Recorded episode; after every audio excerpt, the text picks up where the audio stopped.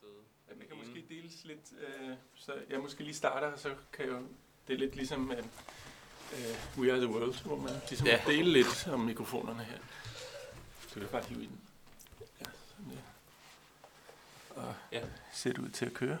Hvor er meterne hen og de dernede?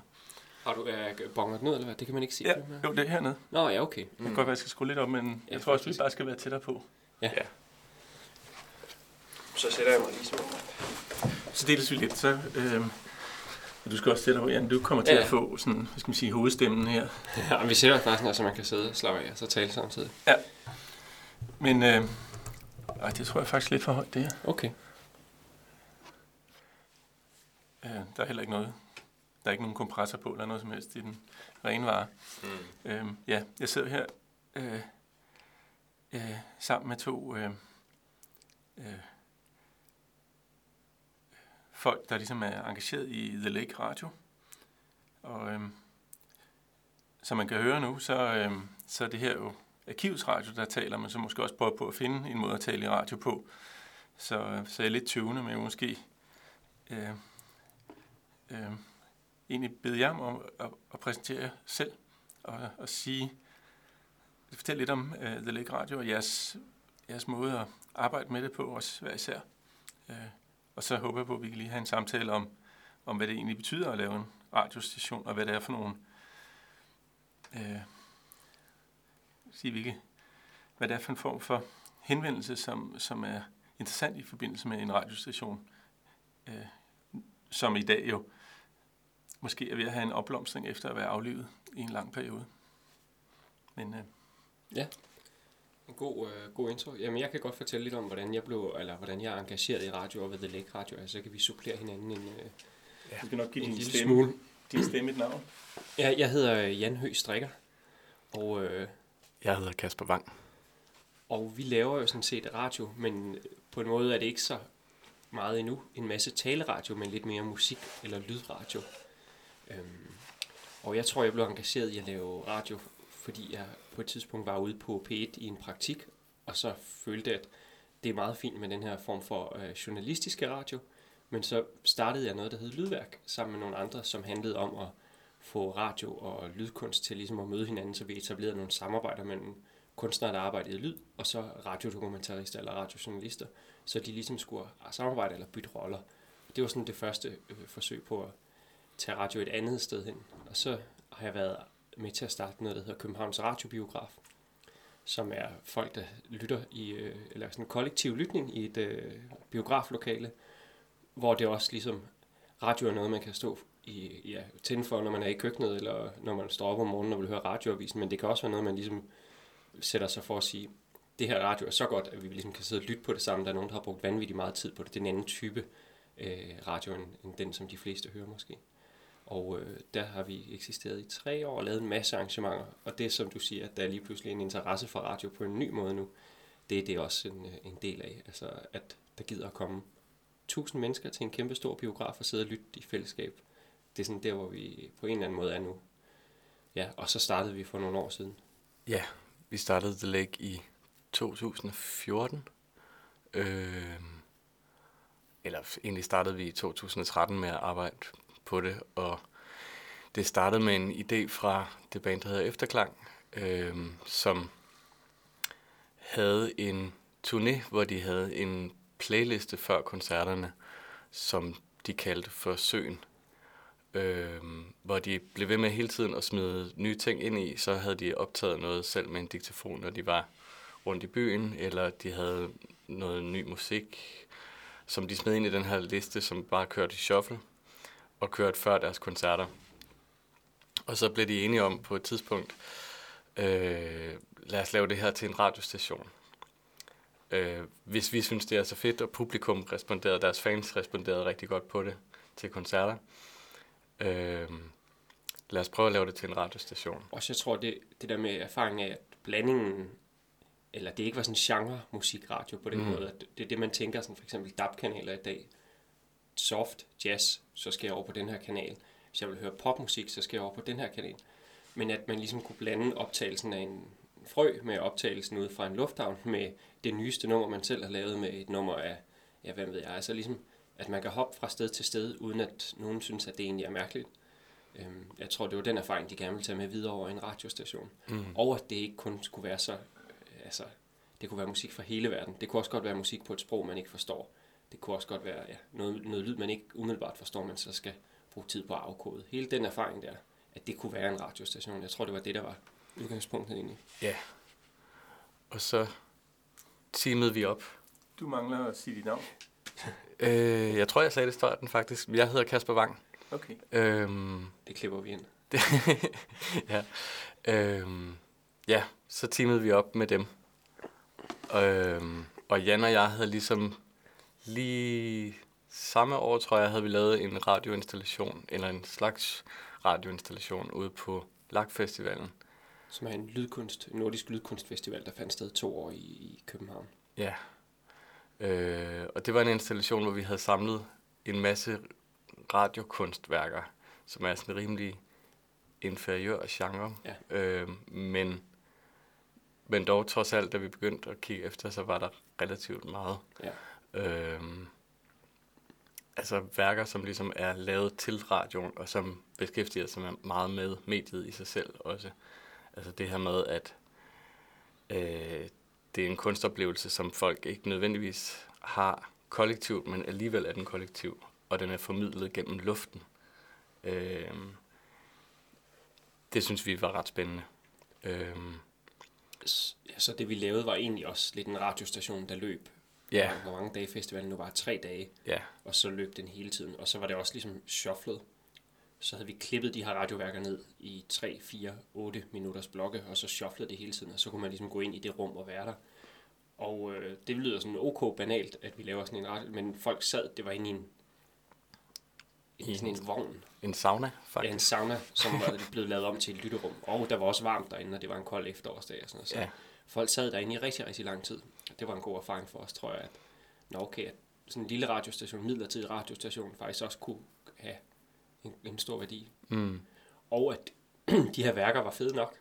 Altså mærker kommissioneret til radio i Tyskland i 70'erne, eller ja, hvad man ellers kunne. Kunstnere, der har fået lov at overtage en radiostation op i Nordnorge i en uge, eller sådan, så kunne man sidde og bruge, ja, dykke ned i sådan en hel genre, som man ikke lige vidste eksisterede måske. Mm. Ja, at det, det er altid det der med, så åbner der sig en helt ny verden for en, hvor der allerede findes et, fælles, altså et fællesskab, eller en struktur, eller en idé om, hvad det er for en kunst, eller sådan noget. Det kendte vi ikke. Vi kendte jo selvfølgelig, fordi jeg havde skrevet speciale om radiokunst også. Mm. Så det byggede lidt på noget af det. Men selve det med at støve materialet op, Ja. gjorde vi måske egentlig først på det tidspunkt. Mm. Øhm, og så kan man sige, den lige den form, som den installation havde, minder på en måde ret meget om den playliste efterklang havde kørende. Det her med at have nogle ting i shuffle, som, som bare kører og kommer tilfældigt efter hinanden. Øhm, så det var et, på en måde et ret godt match. Ja. Øhm, Hvor et lytterummet er lidt det samme, som I gerne vil opnå nu. At man godt kan opholde sig der i længere tid, ikke? mm, Man kommer ind, man ved ikke rigtig, hvad der skal ske, men, men man er alligevel sådan, man kan godt være der en time, halvanden, hvilket er ufatteligt meget længere, end folk lytter til normal radio.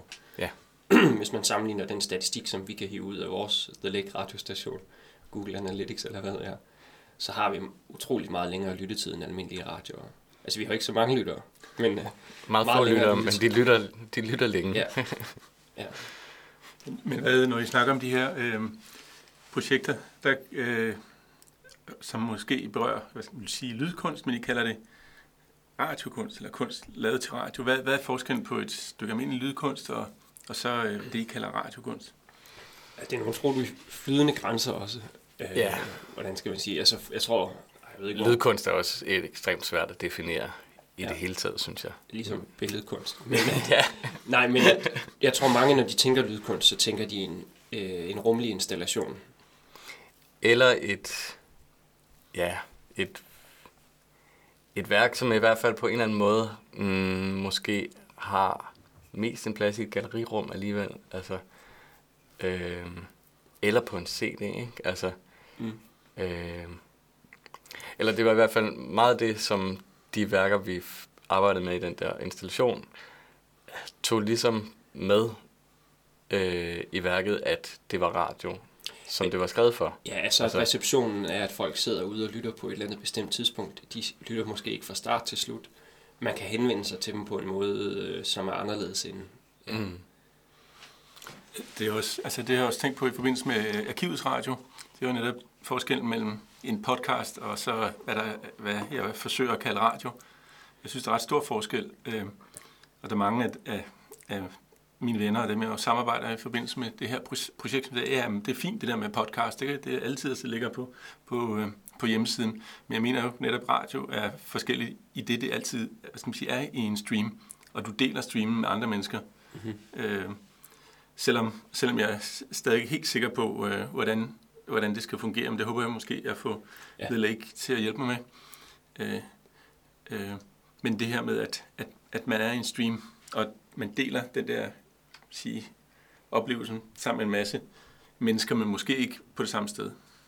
Det er lige præcis det. Altså, det var jo lidt lettere at snakke om radiokunst før den, det digitale indtog, eller før radio blev digitalt på den måde, fordi så er det ligesom det, der foregik på det apparat, der stod rundt omkring i folks øh, hjem, og at sådan, der var man ret sikker på, at rigtig mange lyttede på samme tid, eller ja, hvordan skal man sige det? At det var lige... Der, man kan også sige, øh, forskellen, eller ja, en afgørende forskel nu er, at for at høre The Lake, skal man gå ind på et, en hjemmeside, som man kender adressen på, hvor man på et radioapparat kan scrolle gennem frekvenserne, ikke?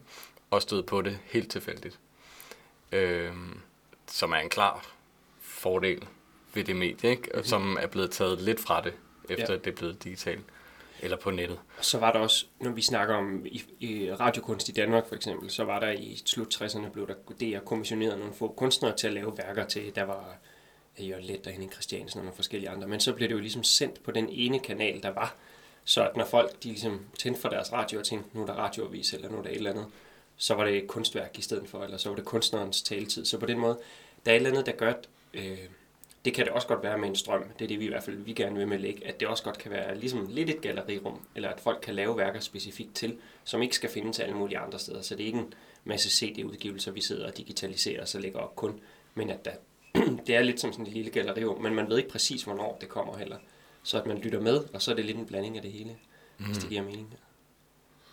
Jeg tror at desværre, jeg lige må tjekke ja. lyden, men øh, ja, det er fint. det er vel også en del af det at lave radio. Ja, og så for, at der bliver optaget noget. Altså, jeg taler sådan her. Ja, du, jeg kan høre dig med en højre. Hvordan jeg, lyder det her? Det lyder fint. Mm. Men I bytter rundt.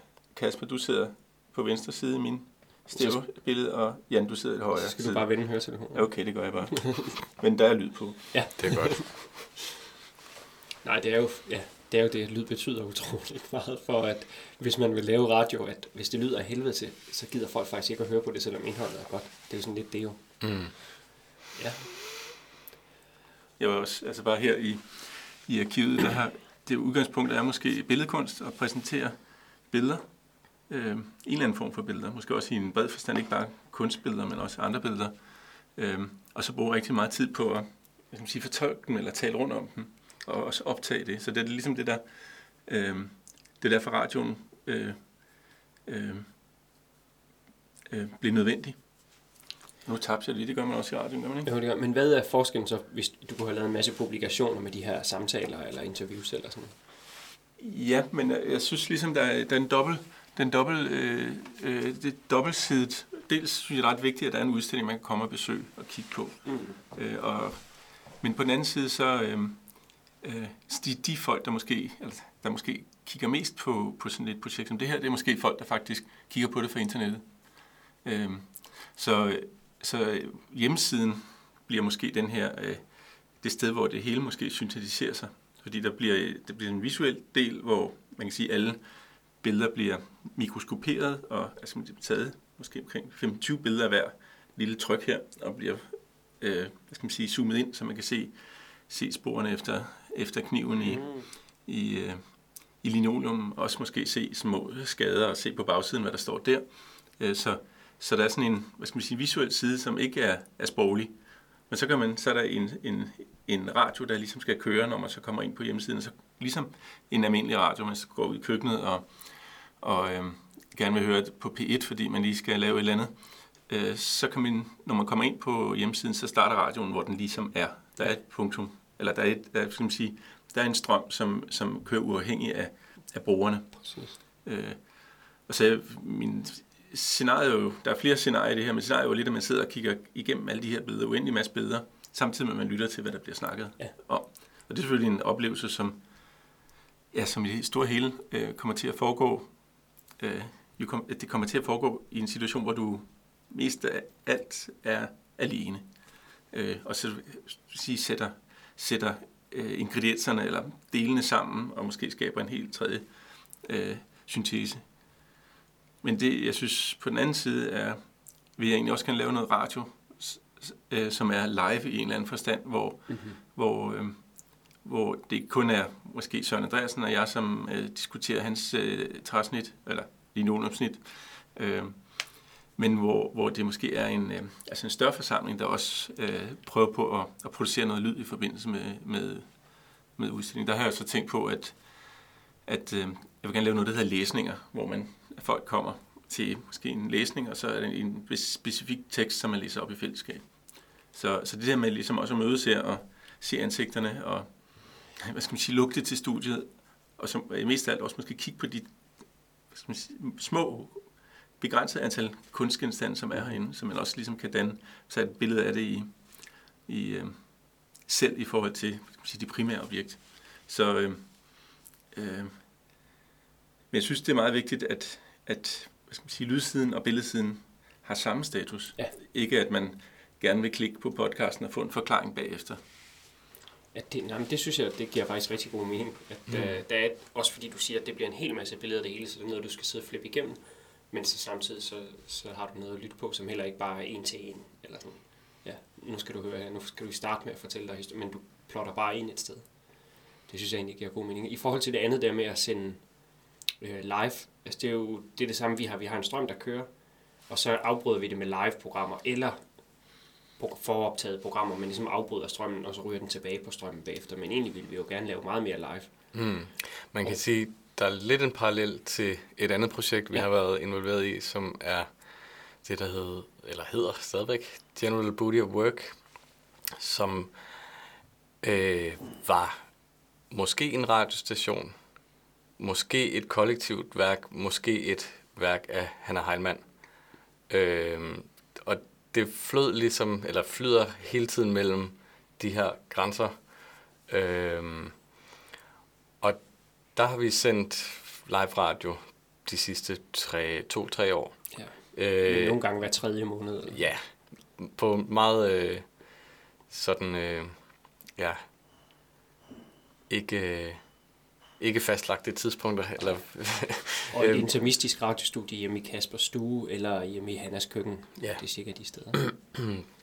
Men der har det også ja, været meget noget med at ligesom øh, være en gruppe, som, som samler nogle ting sammen, og så lægge et program, og så sende øh, i to-tre timer, og så afspille nogle lydbider, men også øh, snakke om, hvad der foregår, eller øh, have en gæst, som man kan snakke med, eller have en oplæsning, for Ja. eksempel. Men som også er det her, at det, det vigtige var ikke, hvor vanvittigt, hvor mange mennesker, der sad og lyttede. Det vigtige var, at vi mødtes, og så den, øh, det format, vi mødtes i, det var, at vi lavede en radioudsendelse. Men samtidig vil jeg også sige, at der var noget øh, Ja. ja. ekstremt fedt ved at sende det live, og vide, at der var nogen, som lyttede med. Det kan man ligesom se. Ja. Øh, og at der også ligesom var en form for respons fra dem Helt sikkert. på, om det så var på Facebook, eller at øh, de ringede ind, eller...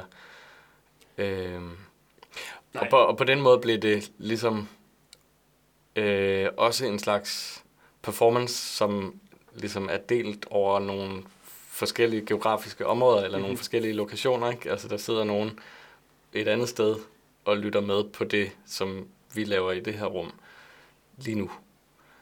Det, Ja. det kan noget Ja, ja, det virkelig kan- spændende. Altså det sige, live, det potentialiserer lige den situation, man er i en lille smule, i stedet for, nu, det, nu sidder vi og snakker til mikrofon, og du optager det, og det bliver en eller anden form for dokumentation. Men hvis vi var live et eller andet sted, så, så var det lige... Øh, det gør det, det hele lidt sjovt. Det gør det hele lidt sjovere, hvis man kan sige Ja. sådan helt klart. Men hvad betyder den samtidighed, der ligger i det?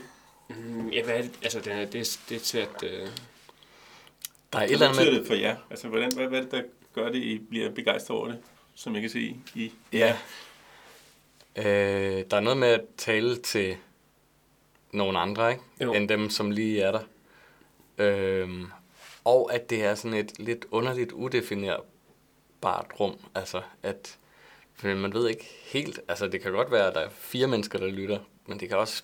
Potentielt kunne det jo være tusind, ikke? Jo. Altså, Men jeg synes, og det er sådan set lidt lige meget, når man sidder og taler. Mm. Taler man til nogen, så er man ligesom sådan en lille smule på, lige meget mm. man, om vi ved, at det er to, der har logget sig på, og den ene faktisk er en, der står ude i køkkenet og laver mad, der lytter på telefonen.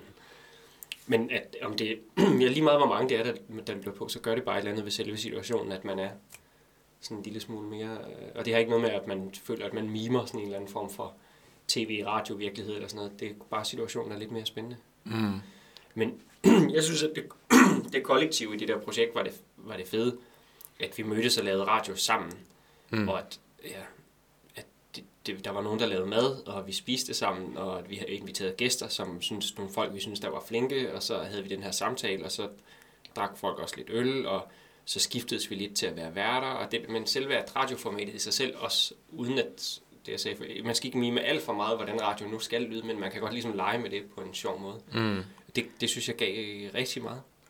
Og så også fordi vi kunne vælge lige præcis, altså sådan, man kan selv lave, ligesom da man var børn, man lavede radio, så kunne man ligesom helt selv vælge, hvad kunne radio, eller hvad skulle vi så beskæftige os med. mm, At vi så havde nogen, der havde lavet et hørespil om ja, et eller andet, der, en, en kajak, der ser en stor ubåd op på Grønland, og så havde vi syntetiseret stem, eller stemmerne, og så sendte det, eller hvad det, hvad det kunne være, ikke? Altså sådan, man kunne bare lave alt muligt gas. mm. Men at det så stadig, nogle ting, der havde værkkarakter, nogle, havde ting, nogle af tingene havde karakter lidt mere gag. Blanding Nogen var også en form for dokumentation. Altså, det, Ja. at der har Nå, ja. tit været koncertoptagelser, eller optagelser af performances, som er foregået lige ugen op til. Eller, Ja, præcis. Vi har alle sammen optaget, så hvis vi har været ude til ting, så det, det var lidt som sådan et uh, aktualitetsprogram med en koncert ud fra Mayhem, eller en performance ned fra Statens, eller uh, en performance fra et eller andet galleri. Altså mm. have, have det som sådan, Nå, det er vi den radiokanal, der sender en gang hver tredje måned, der følger op på kunst uh, performance uh, scenen. Ja. Men nu ligger de så, hvor mange udsendelser der er, 15 eller 16 eller sådan noget, ligger tilgængelige, og så er der jo nogle fine værker, som er blevet dokumenteret der, mm, som er fedt, at de stadigvæk er der, eller Bliver det, bliver det sådan dokumenteret sådan lidt som sport? Sådan med, hvad, I kommenteret? Nej, eller? nej, nej. Det er mere bare en optagelse optagelse.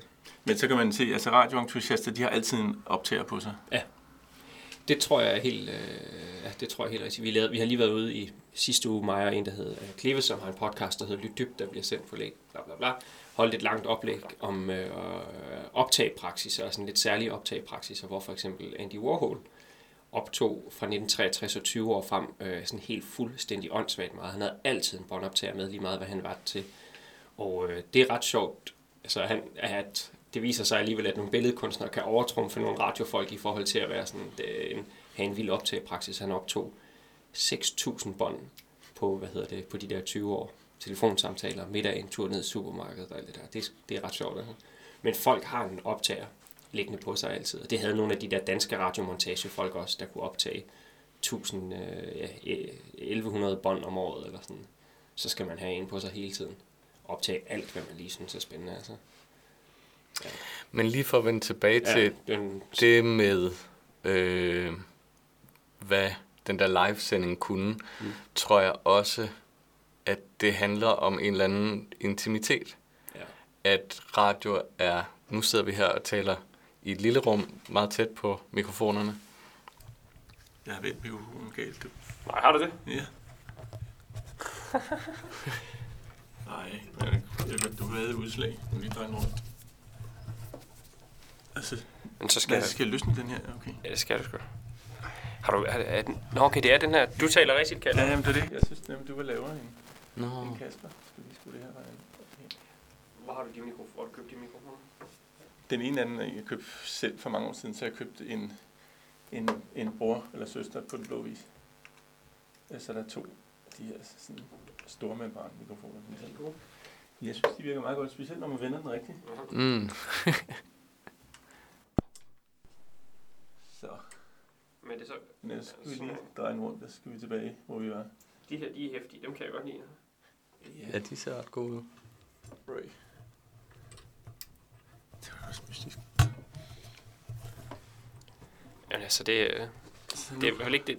Det er selvfølgelig, når det er sådan nogle membranmikrofoner, men det værste trick, det er ligesom at, at sidde og snakke en halv time, og så kigger man ned på sin optager, og så står den og blinker og ikke gået i gang. Altså, Nå, ja. Det tror jeg, Ja. ja. alle det har. tror jeg, jeg tror også, at det faktisk er kommet med, fordi du taler så relativt tydeligt. Men Ja. ja. det er så, øhm, hvad der sker, når, hvad skal man sige, egentlig også i live-situationen, hvor man altså, både binder på en eller anden måde, hvad man gør, og Ja, ja, ja. ja. man laver noget teknisk. nu er der øh, nu styrer den for meget ud. Okay. Ja.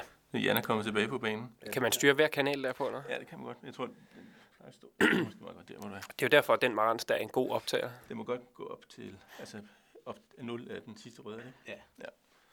Jeg så en uh, YouTube-video om en fyr, der ville insistere på, at man altid skulle optage kun op til minus 18. Det brugte han så, øh, altså på VU-meterne. Nå. Mm. Det brugte han så øh, en hel YouTube-video på, så, så det tænker jeg på, jeg er ikke helt sikker ved, hvad, Ah. det, for, hvad det betyder, men, men, øh, men I har måske en anden politik på The Lake. Nej, jeg ved ikke. Det er også lidt fra optager til optager, tror jeg. Altså, mm. Mm. hvor man gerne vil have den til at bonge ud henne. Det er også noget med, hvor meget preampsene støjer. Og, Ja. Ja, det er lige præcis det. Jeg tror, vi optager til minus 12 cirka. Er det ikke der, den skal ligge? Og... Jo, måske. Når jeg sender et link til den der. Jamen, der er meget stærke holdninger til øh, udstyr jo. Ja. Ja. Men det er også, jeg synes jo også, altså når vi, det her øh, er i en eller anden forstand, øh, hvad hedder det, live recorded, eller Ja, ja. når man, Live to Altså- tape. ja, men jeg regner nemlig ikke med, at jeg skulle sidde og, og redigere så meget i, i de her optagelser, fordi Nej. øh, jeg ved ikke rigtig, hvem det skulle hjælpe. Og jeg synes også, det er fint, at, øh, at, øh, at der er tøven, og, og det, det er måske heller ikke, jeg har selv overhovedet ikke nogen professionel stemme, tværtimod, og de fleste, som sikkert kommer til at snakke her, øh, har heller ikke nogen professionel stemme og ved, hvordan de ligesom kan tale i radio, så, så på den måde vil jeg hæve det, det bliver sådan, kan blive mere personligt. Ja. Altså man faktisk kan, at det ikke er sådan en professionel maskine, der, der kører, men, men det er faktisk øh, øh, nogle mennesker, så ligesom de fleste af os altid søger efter ordene og prøver at finde en vej øh, til at sige, hvad man øh, gerne vil sige, og det bliver nok på en lille smule anden måde, og så bliver man nødt til at, Mm. at tilpasse det lidt, og, og så kan det også være, at man lærer noget der. Det kan godt være, at man faktisk i talen også ligesom ser, okay, hvis vi sætter det sammen på den her måde, så giver det jo faktisk en lidt anden mening, end, end Mm. hvad jeg normalt går og siger. Øh, så, så det her med at optage til live, øh, øh, det synes jeg egentlig giver os den der den største intensitet. Det er også meget sjovt. Jeg kender jo ikke dig, Jasper, øh, Kasper, og dig, Jan, har jeg arbejdet med en, en del gange, men, øh, men alligevel. Og nu Mm. sidder vi her første gang, vi mødes måske i nogle år. Så sidder vi her bag, eller foran mikrofonerne og, og taler. Og det, det er faktisk en meget øh, sjov måde at være sammen på, Det fordi er det, det. er Mhm. ikke normalt. Der er et eller andet, Nej. der, er- der, er- der er, skal man sige, specielt ved det. Ikke? Det er også fordi, der skal være et eller andet resultat af det, vi siger jo, ikke? Altså samtalen. Ja. Jeg fylder jo lige lidt kaffe ofte, jeg har sådan lidt. øh, Hvis det er okay. Det, jeg ved ikke, hvor meget der er tilbage. Men jeg faktisk også, jeg synes, det der med den samtidighed, det kan jeg godt forstå med damradioen, den radio, der øh, var i luften eller æderen. Mm. Øh, men det, det, det er jo en lidt anden måde, det fungerer på, når det er på internet. Der er i hvert fald mange flere stationer. Det er ikke den der, hvor man kan vælge mellem fra 1, P1 til P3. Men der faktisk er tusindvis af, af, kanaler, der sidder og sikkert også tusindvis, ligesom os nu, bag nogle mikrofoner og, ja. og, og streamer. Øh, så, så, så situationen er, er måske den samme, men også forskellig. Jeg ved ikke, om I har reflekteret med over. Jeg tror i hvert fald i forhold til os med General Booty, at man taler ikke længere til en eller anden bred offentlighed, eller at Mm. man ved cirka, hvad det er for en kontekst, man taler til de mennesker. Ikke? Altså, det er jo folk, som vi kender, eller som er interesseret i det, han er laver, eller som øh, er på en måde stødt, ja, som på de sociale medier er stødt på det, fordi at de kender nogen, der kender nogen. Ja. Altså, man taler meget mere, når man laver radio til et bestemt segment, end man gjorde øh, før, hvor det var et, altså et, et massemedie på en anden måde. Lige meget om man så sendte kunst kl. 8 om aftenen i radioen, eller om man sendte et aktualitetsprogram. Og det er jo lidt det der er forskellen, tror jeg, er noget af det. Ja. Men det er måske også en bredere tendens egentlig. Ja, i selvfølgelig. Det hele taget, Ja. At, at ting bliver mere og mere nichepræget, eller at, at publikum ligesom ved, hvor de skal gå hen, måske. Det er helt sikkert. Øhm, også, ja, men selvfølgelig er der også bare noget med, at der er mere, og det er tilgængeligt alt sammen, ikke? Altså, jeg stødte på sådan et, øh, et website i forgårs, hvor man ligesom har en helt jordklode, lidt sådan Google Earth-agtigt, og så kan man øh, scrolle hen over den, og så er der prikker hver gang, der er en radiostation, som sender live på nettet, og så kan man tune ind på den. Øh, og der var, det, det blev delt af flere øh, på Facebook de sidste par dage. Øh, og så var der nogle kommentarer, som var, det bedre mærke i, der var nogen, som sagde, nej, hvor spændende, man kan høre, hvor, at nu kan man høre verdens musik, ligesom. Øh, og så var der en anden kommentar, som især var fed, øh, som var, man kan også høre, hvor ens verden er blevet. Øh, og det synes jeg var ret interessant. Altså, og, og jeg tog selv en tur, hvor jeg øh, lyttede på nogle radiokanaler i Rusland, fordi jeg tænkte, det er sjovt at ligesom gå øst på og sådan hvor, hvad for nogle radiokanaler findes der i Sibirien? er et kæmpe landområde, mm. øh, hvor der var meget få grønne prikker. Ikke? Og så kunne man ligesom trykke på dem, og så var det øh, dem, jeg lige stødte på, tre-fire stykker, øh, noget popmusik, som, som lige så godt kunne have været ja. i, fra Europa eller USA. Ikke? Altså, øh, og så var der selvfølgelig nogen, der snakkede på russisk eller et eller andet, men Øh, så man kan sige, ja, der er adgang til en hel masse. Der er også, der er også meget, som bliver mere strømlignet måske, ja. eller kommer til at, ja, det er måske banalt, at verden ligesom bliver større og mindre på en gang. Øhm, ja. Det kommer også lidt an på, om det er en kommersiel radiostation. Ja. ja. Øh, der kan jeg forestille mig, at man bare, altså ligesom Facebook, prøver at tilfredsstille de folk, som der er derude. Altså mm. lave et lille spejl til dem. Øhm, så er der, hvad skal man sige, drømmerne, der laver, laver radio til de søvnløse. Ja. Øhm, dem er der nok også en del af. Jeg næsten håbe på, at der også sad nogen i Sibirien og, og havde en eller anden talk radio, eller hvad det hedder på sibirisk. Ja, det har de nok på AM et eller andet sted. Mm. Ja. Ja. Men øh, også, altså nu, jeg synes faktisk også, det er interessant, og det ville være skægt, hvis øh, I kunne forklare sådan rent teknisk.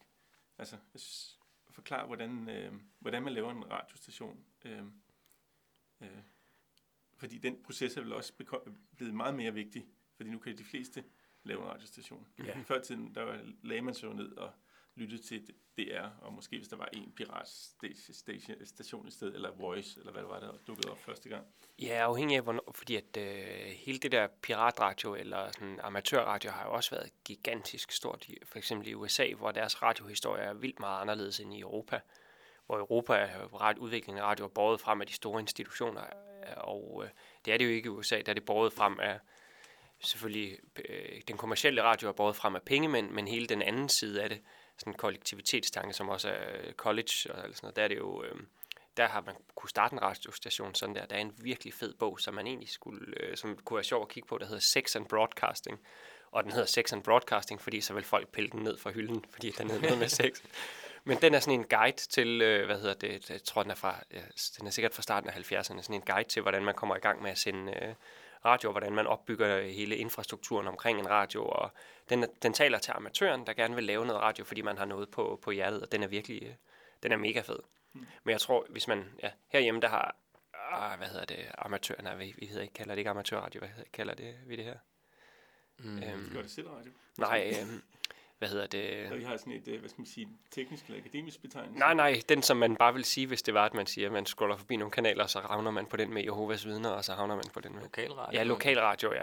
Vi mm. kalder det lokalradio her i Danmark, men ligesom, det har altid været religiøse sektor, eller der har også været nogle poli- altså, øh, sådan politiske fraktioner, der har haft øh, radio, men der har aldrig været det der, altså universitetsradio er relativt småt herhjemme i forhold til, hvad det er i nogle lande jo. Mm. Hvor at, ja, Nå, men jeg kom bare til at tænke på det, at der har jo faktisk været, der er jo sådan en tradition for, at folk bare laver deres radiostationer. Det har ikke nødvendigvis været mega svært. Nu er det blevet endnu, endnu lettere. Men ja, til gengæld er det så også råd hen i et eller andet reservat på nettet, hvor man i hvert fald i højere grad sikkert rammer det segment, man formoder, man vil. Ja. Lang, ja. Øh, lang snak. Men ja, rent teknisk, ja. øh, så er det ja, meget nemt. Man kan hente et program, der hedder Nicecast, Øh, og kan du ikke sige, at det har faktisk taget en del erfaring at nå dertil? Jo, men man kan også sige, det vi... Altså, ja, man kan bruge det program, og der er en indbygget streaming-server med i programmet, som er gratis. Øh, og så trykker, det, jeg tror det koster 19 dollars, eller sådan noget i den retning.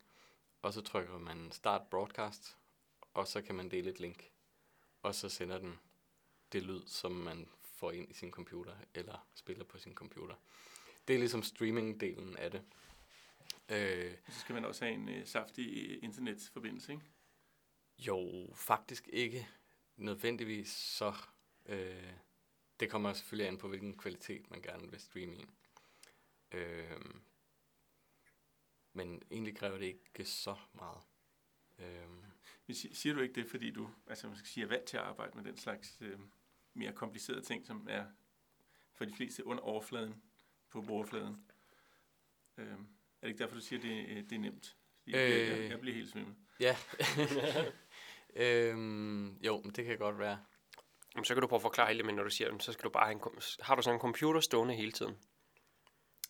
Ja. Med et lydkort? Nej, ikke engang. Ja, hvis du skal tale ind i computeren og have det ud i radioen, så skal du have et, så skal du have et lydkort. Øhm, den måde, vi gør det på, på The Lake, der har vi den her øh, shuffle stream, som er en lille smule styret, fordi vi fandt ud af, at vi vil gerne have en blanding, som, som er tilfældig, men vi vil også gerne øh, vide, at der er øh, så kommer der et kort nummer, og så kommer der et langt nummer, og så kommer der et stykke tale, og så kommer der et kort nummer, og så et langt nummer, og så en jingle, og sådan, mm. at den, algo, den her tilfældighedsalgoritme er styret en lille smule. Øhm, ja, ja. Ja. Men kun øh, kategorierne, ikke? Altså, vi har valgt, at der skal komme et langt nummer, og så et kort nummer, og så et langt nummer, men hvilket nummer det er, det vælger computeren. Øhm, som også var noget af det, som, ja, som vi havde det øh, vildt over, da vi startede med at lave The Lake, tror jeg, at også, jeg synes stadigvæk, det er spændende. Det, øh, det rum, der kommer ud af de øh, tilfældigheder. Øh, og de sammensætninger, computeren laver, som man ikke selv ville gøre øh, hvis man lavede et mixtape eller et DJ-sæt eller en playliste. Øh,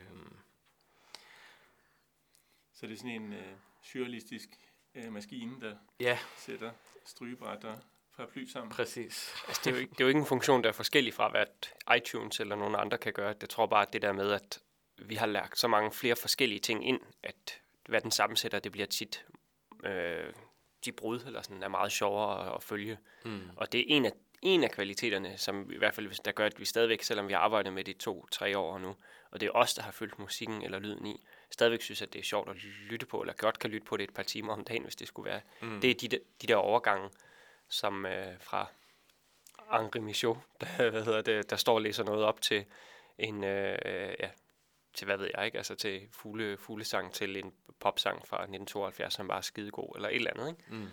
Ja. Du, men, ja, men ja, det og tekniske. Det, når, det grunden til, at du sagde det, det var... Ja, øh, ja, for at kunne have den her halvstyrede algoritme, så bruger vi et program, der hedder Megasec, som vi fandt ud af kunne inddele numre, man kunne inddele numre i forskellige kategorier, og så kunne den øh, sammensætte det her flow tilfældigt inden for de forskellige kategorier. Øh, så det bruger vi til at afspille al musikken og lyden. Potentielt kunne du godt bruge et andet program, hvis du ikke skulle have de der kategorier og sådan ja. noget, ikke? Så kunne du godt bare bruge snit. Du kunne også lave en kæmpe lang playliste i iTunes og trykke shuffle. Men iTunes Shuffle er ikke så spændende. Øh, den, jeg tror ikke, den tager alting igennem, for eksempel før den tager noget nyt igen. Eller, øh, og på den måde vil vi ikke kunne styre, at der ikke kommer øh, syv numre på 15 minutter i træk. Og det har vi valgt ligesom, at det vil vi gerne kunne styre en lille smule alligevel. Øh. Så en ting til, der, der, der afgør noget af os, det er, at når vi hælder nye ting i, eller hvad hedder det, når vi putter 20 nye, 25 nye numre i, så har de et eller andet tag, der gør, at computeren ved, at de er nye, så derfor bliver de spillet en lille smule oftere. Mm. Så at når man, hvis vi, hvis vi for eksempel bad dig om at øh, hælde 30 numre i, at du smed øh, drakkerbygget optagelser i, eller sådan noget, så vil det farve søen i en periode, hvor så når vi hældte noget i næste gang, så vil det farve det på en anden måde, så det giver sådan en toning. Så der er et eller andet organisk, selvom det er super digitalt. Ikke? Altså, mm. den sådan, men ja, det, det, er bedste, det er lettest at tale i metaforer nærmest. Mm. Altså, ja. Ja, vi har slidt den sømetafor ret meget, men, Nej, men, men det er mere det, stadigvæk. men det giver god mening, det med, at det farver søen i et stykke tid, så ja. det er derfor, at det er sjovt for folk at hælde, øh, når man beder nogen om at gæstekur til at, så, hvad hedder det, så giver det mening, at de sådan er med til at, de hælder ikke bare 20 numre ned i en kæmpe stor mørk sø, men at det, det, det er med til at præge udviklingen i en periode i hvert fald. Det nyeste svømmer lige i overfladen. Ah! øhm, Men det er jo så meget indholdssiden, kan man sige, eller, Ja, ja, det er det. Øh, øh, som Ja. I så øh, raffinerer. Ja. I stedet Mm. for, øh, eller på iTunes, der vil jeg selv 5 sekunders optagelse og øh, 50 minutters optagelse vil have den samme øh, status egentlig. Og Så, så hvis- hvis du så har 50 minutter, det fylder jo, eller hvad skal man sige, tager optager meget større del relativt af sendefladen. mm, Øhm, så det er jo, det er jo sådan, øhm, det er jo også den måde, hvad kan man sige, I komponerer jeres, øh, altså det, det, som I udsender. Men gr- grunden til, at vi kommer til at snakke om det, det handler om, at det spiller sammen med softwaren, man vælger, eller sådan, ikke? det er rigtigt nok. Øh, altså man kan sige, at den, den software kan faktisk lige præcis det, vi gerne ville. Ikke? Og Megasec, er det sådan et radiosoftware, eller hvad? Ja, jeg tror, det er bygget til sådan nogle college-radioer, for eksempel, eller sådan lokalradioer i USA. Ja. Øh, Fordi den også har indbygget limit og, og kompressor og sådan noget, eller hvad? nej, det har den faktisk ikke. Og har Men, Nicecast det sådan noget? Mm, I Nicecast kan man putte nogle effekter på, så man kan have en, en limiter siddende til sidst. Ja. Øh, men Megasec kan også det, at man kan programsætte bestemte playlister, bestemte tracks på bestemte tidspunkter, som er smart, når vi skal sende programmer for eksempel, så kan vi sige, på onsdag klokken 8 kommer det her program. Og så lægger vi bare det klart. Og så, Ja. ja. Øhm, og så afbryder den ligesom tilfældighedsflowet, og så kommer det program, og så når det program er slut, så kommer tilfældighedsflowet tilbage. ja. Øh, Men det tog et stykke tid at nå derhen, ikke? Altså, jo, vi var igennem nogle forskellige ting, indtil vi opdagede det her program. Og i virkeligheden øh, tror jeg, altså det er jo ikke lavet til, til det, som vi bruger det til. Fordi jeg tror ikke, der findes rigtig nogen andre, mm, som laver lige præcis det, vi gør øh, med den type shuffle. Øh, nej, mere at det også skal kunne afbrydes faktisk, fordi at folk laver jo sådan sjov. Ja. mm, Har I så annonceret programmer indimellem? Like, Ja. Altså ligesom sådan på 8 på, øh, klokken 8 på onsdag, der bliver sendt øh, et specielt program. Så, Ja.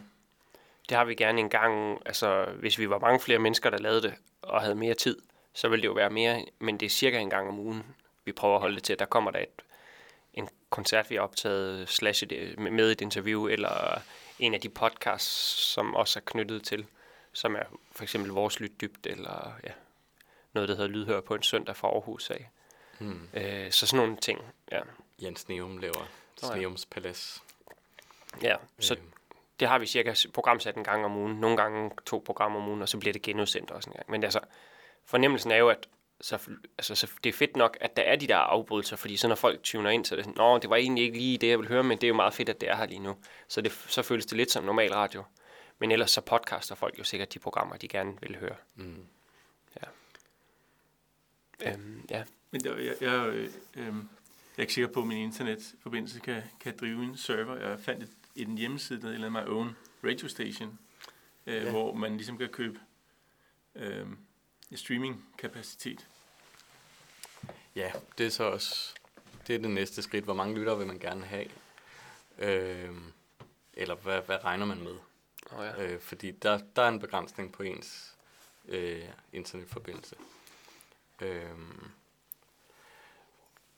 hvor man, ja, der skal man øh, have adgang til en anden server, som man ligesom kan streame op til, og så derfra streamer den videre, øh, så man kan have flere end fem lyttere for eksempel. Hvor er vores øh, server så henne, Kasper? Øhm, jamen, det er noget, vi har fået gennem en, øh, en fyr, som arbejder for et eller andet DK Hostmaster eller sådan noget, og som havde en masse gratis serverplads, som man gerne ville stille til rådighed. Vi for kalder os. ham Tysk-Tysk-kilden. Ja, Kilden er også en god metafor her, jo. Med, Og det er rigtigt. Der er ingen af os, der nogensinde har mødt ham i virkeligheden. Jeg har talt i telefon med ham en gang, tror jeg. Men det har kørt i øh, to år helt stabilt. Så det, og vi har plads til 5.000 lyttere, tror jeg, Ja. af gangen. Ikke? Jo. Men ja, Og det sker ikke rigtigt. Nej. Øh, Men man skal have sådan en server, ikke? jo, der findes noget, der hedder myradiostream.com. Som var det, Jacob lige sagde. Jamen, der var nemlig nogle stykker, de hed alle sammen sådan, Nå. altså det der, den hed, det her er virkelig let at gøre, Mm. navn, stil. Ja. Altså, den er my own Ja. radio stream. Um, klik her og måske betal 10 dollar om måneden. Og Ja. noget. Men det vil også fungere, vil det ikke? Jo. Øhm, det spændende er ligesom om, om man skal have en computer til at stå hele tiden og afspille og afvikle det, som skal sendes, eller om, jeg tror, der findes nogle andre services, det kiggede vi også på, dengang vi startede, øh, hvor man ligesom kunne uploade nogle filer, og så kunne det godt stå og spille et andet sted i skyen. Øhm, Uden I selv skulle sidde og styre, eller have en computer, der styrer ja, øhm, strømmen. Det Ja. kommer også, altså det kommer ind på, hvor meget indhold du forestiller dig skulle have liggende, fordi at hvor, mange, hvor meget indhold er der på, eller hvor mange enheder er der på The Lake lige nu? Øh, jamen, der er 2500 stykker musik, lyd, ikke? Jo, Øh, og nogle af dem er omfangsrige, og nogle af dem er helt små. og sådan noget. mm, Men hvis man kun skal have 50, så er det ikke sikkert, at det er... Altså, så kunne det jo være, at det kunne køre fra øh, skyen et eller andet sted, i stedet ja. For at skulle have en sådan en Mac Mini stående. mm, Ja, jeg tror i hvert fald ikke, øh, 5.000 er noget, jeg overhovedet drømmer om. Jeg tror ikke engang øh, 500 mm, øh, vil Mm. være mit peak, eller vores peak her. Nej. Jeg tror 50, det er en rigtig god dag Ja. på, på jobbet. mm, Øhm, men det er også det, det er faktisk også det fascinerende ved det, at øhm, ja, man egentlig producerer sin, sin lytter selv i, en eller anden forstand. Mm.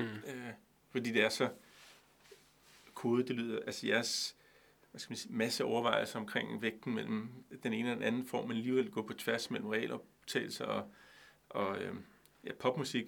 Øh, øh, ja, det er næsten en lytter, der ikke findes, men det, jeg synes, det er ret fantastisk, at I så prøver på at producere den lytter. Ja. ja.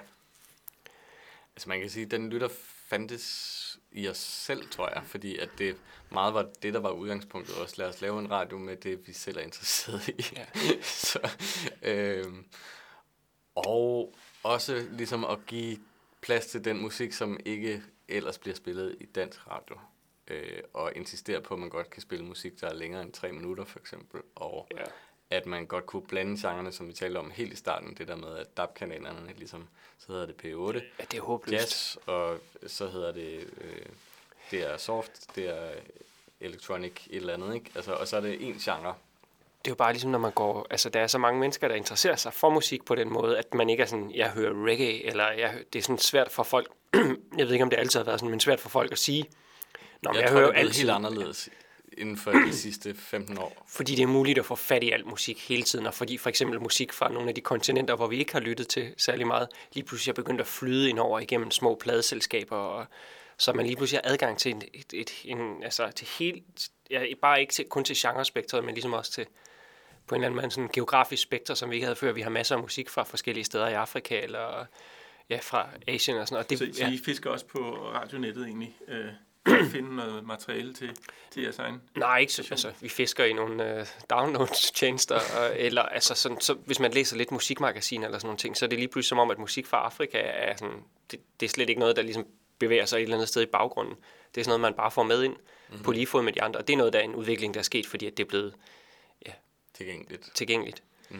Øh, så jeg vil sige, hvad var det? Det der med, at om det vi en lytter, vi producerer, det gør vi jo en lille smule, fordi vi insisterer på, at det kan være alle de her ting, men jeg tror bare, at efterhånden mange af de venner, vi selv har, man, dem man går til koncerter med, de vil ikke sige, vi lytter kun på det her, eller vi, vi er, vi er hvad hedder det, de er alle sammen interesserede i både lyd og musik. det kan lydoptagelser, lydkunst, øh, radioeksperimenter, sådan lidt af det hele. Ikke? Mm. Så at, ja, Jeg, jeg kan huske en, øh, en kommentar på øh, Facebook. Øh, det var en, en der anbefalede jer. Og så, øh, så skrev hun, ja nu har hun hørt, hvad skal man sige, tilstrækkeligt med, med alle de forfærdelige ting, der foregår ude i verden.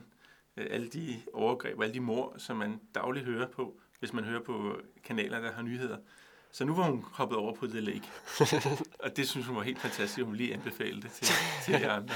ja, der kommer man også hele verden rundt. Det er bare sådan lidt mere et, øh, et lytterum. Der er jo nok også mere kultur verden rundt. Det er jo ikke kun mor. Nej, nej. trods alt. Det er også mm. altså specielt, vil sige, hvis vi åbner også altså, ud over Europa, så er der jo, der er jo masser af kultur. Det, det er en Mhm. mm. idé om, at uh, det er nærmest kun i Europa, der bliver produceret kultur, men det er jo fantastisk med, Ja. hvis der bliver lavet radio for Gabon, eller et eller andet, Ja. hvad skal man sige, andet sted, som man ikke engang vil kunne fantasere om at rejse til Ja. sted. Så kan man lige pludselig høre en stemme der. Potentielt ville det jo være fedt, hvis, man, øh, hvis det ikke kun var nogen, der sad her i København, og så ja, selvfølgelig er der altid lige nogen i Berlin eller et eller andet andet sted, men at, at det var sådan en, en station, der ligesom var åben for, at der er heldigvis folk fra rundt omkring i verden, der sender ting til os og skriver, at de lytter, og så sender nogle optagelser, og så ja, det får nogle helt bedste- fantastiske ting. Det er de bedste mails at få. ikke? Ja, altså, men, men hvis radiostationen ligesom var langt mere bare sådan en platform for, at folk fra Gabon eller, eller forskellige andre steder bare sendte ting, og så det røg i, så ville det jo være rigtig fedt, for så ville det være sådan et nyt spændende kollektiv radioformat. Vi fik nogle lydværker på et tidspunkt fra en nigeriansk lydkunstner, som Ja. jeg aldrig har hørt om, som havde hørt vores radio og sendt nogle ting. Og så var det hende pigen også i, hvor fanden var hun fra? Hun var fra... Øh, jamen, der har været flere. Der var en fra Litauen, som sendte en masse litauisk folkemusik. Hun startede med at sende en lydfil, hvor hun sang en folkesang sammen med sin bedstefar. Ja. Og bare var sådan, jeres radio er det bedste, og øh, her har I en, en optagelse.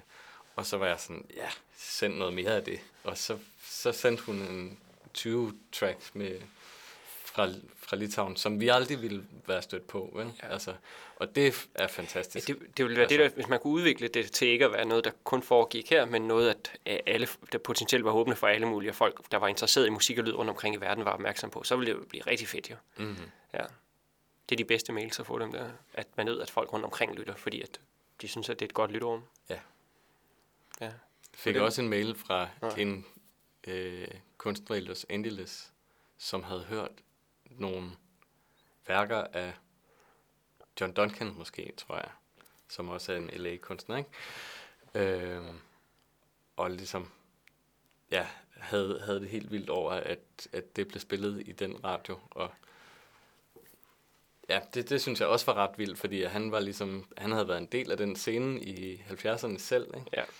Øhm, og pludselig er han stødt på The Lake, og hvordan er det sket? Altså, Mm-hmm. det, der sker nogle ret spændende ting der.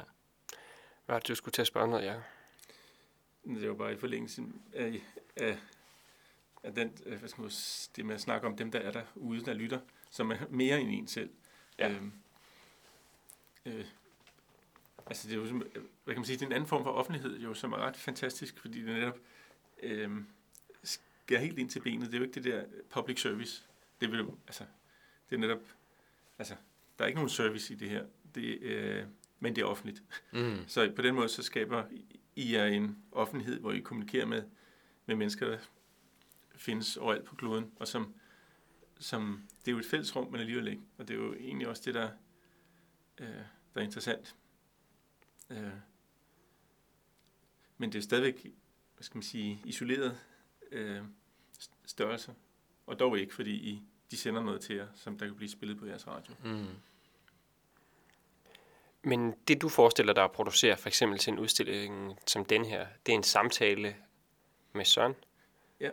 Og øh, så øh, altså, tanken, altså udstillingen kommer til at vare to måneder, og tanken er lidt, at, øh, at vi også vil, der vil være plads til øh, associationer, at det ikke behøver, vi ikke er sådan et historiografisk sted, der ligesom siger, at det her kom før det, og bagefter. Det er mest, hvad skal man sige, en kilde til at, at, at hvad skal man tænke og opleve og sanse. Øh, så, så, vi, så man kan lave alle mulige hop, men nu har vi i første omgang har jeg jo altså, brugt 45 minutter til øh, sammen med Søren at analysere det her Michaud-tryk, som han øh, har lagt i, i vores sø. Øh, øh, og så måske tilsvarende også en diskussion om hans egen tryk, som er på udstilling her. Men så øh, Michaud øh, var øh, interesseret i meskalin og psykedeliske stoffer, også fordi han rodede så meget med selvet øh, eller jeget. Så, øh, og så fandt vi så ud af, at der var en, en, øh, en fyr, øh, som havde skrevet speciale om, øh, om Michauds arbejde med øh, meskalin. Og, og ham kendte jeg så tilfældigvis for mange år siden, så jeg skrev til ham, og han bor så i Wien nu, men han kommer her i januar, og så, øh, så prøver vi at tale, eller skal man sige, jeg vil gerne høre, hvad han egentlig fandt ud af det her speciale, og så måske også, hvad han finder ud af nu. Så, og det kan også være, at det føres videre til mm-hmm. måske en kunstner i Wien, jeg ved det ikke, eller et andet sted, som vi har lyst til at tale om. Men der er sådan nogle grunde ting. Øh, så, så, så skal vi snakke med øh, Lea Porsa og, og Glenn Christian om, øh, om, hvad det betyder, det her øh, bevidsthedsudvidelse og bevidsthedsoverskridelse. Øh, måske den, altså, øh, sige, den form for magi, der ligesom findes i de overgange. Øh, og så øh, er det også mere sådan en association, så har jeg bare lagt mærke til, at der er blevet udgivet en lille bog øh, af Unica Syrm, øh, sådan en, en øh, tysk svar på Sylvia Plath, som levede meget, meget tragisk øh, liv og med at gøre selvmord, hun var så også forfatter. Og Michaud og, og Syrm, de var sammen en periode. De, og der er nok nogle meget store, altså der er en stor verden til forskel. Der er ikke ligesom en logik, når om hun arbejdede jo med det samme som ham, og sådan, hmm, det er mest, der er en kæmpe stor forskel, men stadig vil være interessant at læse det op her, og se, hvad, hvad det øh, fører med sig, og specielt måske få fat i dem, der har oversat den her lille bog, fordi det, det, dem kender jeg ikke. Men hvem er det, der har gjort det? Det, det der? Ja, ligger det jo. Ja, er det ikke... Uh... Nå, det er Olga, der har skrevet efterår i hvert fald, ja. ja. Stefan Karv, Skarp, det ved jeg ikke engang, hvad med. Er den ikke kommet på det der... Øh... Sidste århundrede? Ja, det er Lasse Skjold og... Hvad hedder han? Mads Peder Lav Pedersen. Der Nå, okay. Fedt nok. Jeg har bare set den uh, ligge rundt omkring. Det er en flot lille bog. Altså. Ja. Mm. Jeg troede bare, det var Olga, der havde oversat den, men det var det så ikke. Hun har skrevet efterord, sådan ja. dag, dag, dagbogsord efterord. Det ligner på mange måder de der Artos øh, mærkelige tegninger også. Og hun er lidt mere figurativ end ham. Jo, jo. Ja, men han havde sådan nogle også, hvor det var, der var det bare, ja, kroppen var bare skilt ad. Men så, så det er ligesom, øh, altså på den måde er det heller ikke public service, det er sådan en, en undersøgelse. Se, hvad er det for nogle diskussioner, hvad er det for nogle relationer, der kan opstå omkring de her meget få værker, som jo så også bliver en udstilling. Og så kommer der jo gæster, så kan det være, der kommer en eller anden en af dørene, så I skulle snakke med hende, fordi hun nødvendig, øh, ved noget, som, som vi ikke har taget højde for. Det kan også være altså, en, en eller anden, der arbejder med meskalin i dag, eller en, der arbejder med, med uh, ideen om automatisme i dag. Øh, har du snakket med Ferdinand Krav?